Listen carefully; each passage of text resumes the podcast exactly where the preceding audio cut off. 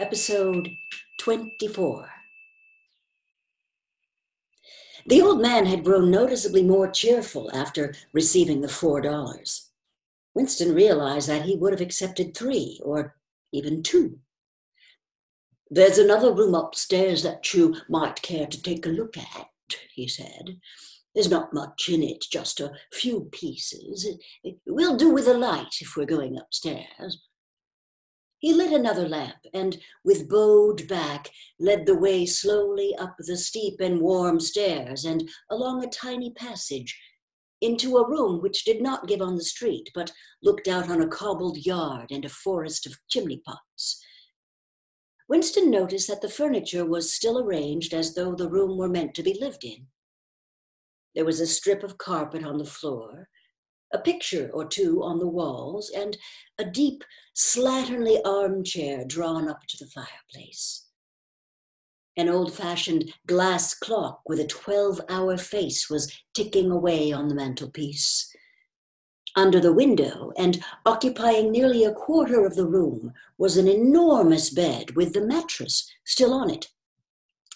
We lived here till my wife died, said the old man half apologetically. I'm selling the furniture off by little and little. Now that's a beautiful mahogany bed, or at least it would be if you could get the bugs out of it, but I dare say you'd find it a bit cumbersome. He was holding the lamp high up so as to illuminate the whole room, and in the warm, dim light the place looked curiously inviting. The thought flitted through Winston's mind that it would probably be quite easy to rent the room for a few dollars a week if he dared to take the risk. It was a wild, impossible notion to, to be abandoned as soon as thought of. But the room had awakened in him a sort of nostalgia, a sort of ancestral memory. It seemed to him that he knew exactly what it felt like to sit in a room like this in an armchair beside an open fire with your feet in the fender and a kettle on the hob, utterly alone, utterly secure, with nobody watching you, no voice pursuing you, no sound except the singing of the kettle and the friendly ticking of the clock. There's no telescreen, he could not help murmuring. Ah, said the old man, I never had one of those things. Too expensive and I never seem to feel the need of it somehow. Now that's a nice gate leg table in the corner there, though of course you'd have to put new hinges on it if you wanted to use the flaps. There was a small bookcase in the other corner, and Winston had already gravitated toward it. It contained nothing but rubbish. The hunting down and destruction of books had been done with the same thoroughness in the prole quarters as everywhere else it was very unlikely that there existed anywhere in Oceania a copy of a book printed earlier than 1960.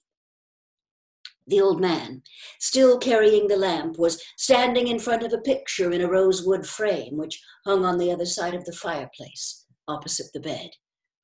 Now, if you happen to be interested in old prints at all, he began delicately. Winston came across to examine the picture. It was a steel engraving of an oval building with rectangular windows and a small tower in front. There was a railing running round the building, and at the rear end there was what appeared to be a statue. Winston gazed at it for some moments. It seemed vaguely familiar, though he did not remember the statue. The frame's fixed to the wall, said the old man, but I could unscrew it for you, I, I dare say. I know that building, said Winston finally. It's a ruin now. It's in the middle of the street outside the Palace of Justice. That's right. Outside the Law Courts. It was bombed in, oh, many years ago. It was a church at one time. St. Clement Danes, its name was. Hmm. He smiled apologetically, as though conscious of saying something slightly ridiculous, and added, Oranges and lemons, say the bells of St. Clement's. What's that? said Winston. Oh, oranges and lemons, say the bells of St. Clement's. That, that was a rhyme we had when I was a little boy. How it goes on, I don't remember, but I do know it ended up here comes a candle to light you to bed, here comes a chopper to chop off your head. It was a kind of a dance. They held out their arms for you to pass under, and when they came to, here comes a chopper to chop off your head, they brought their arms down and caught you. It was just names of churches. All the London churches were in it, uh, all the principal ones, that is. Winston wondered vaguely to what century the church belonged. It was always difficult to determine the age of a London building. Anything large and impressive, if it was reasonably new in appearance, was automatically claimed as having been built since the Revolution, while anything that was obviously of earlier date was ascribed to some dim period called the Middle Ages.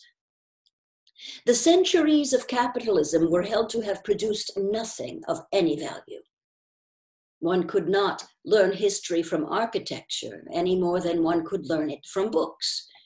Statues, inscriptions, memorial stones, the names of streets, anything that might throw light upon the past had been systematically altered.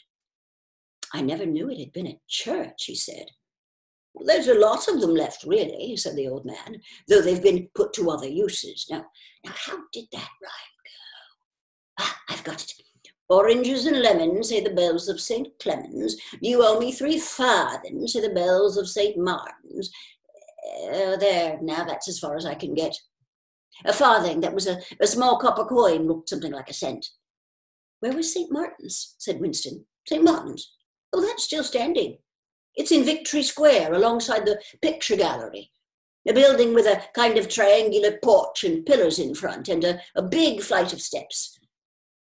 Winston knew the place well. It was a museum used for propaganda displays of various kinds scale models of rocket bombs and floating fortresses, waxwork tableaux illustrating enemy atrocities and the like. St. Martin's in the Fields, it used to be called, supplemented the old man, though I don't recollect any fields anywhere in those parts.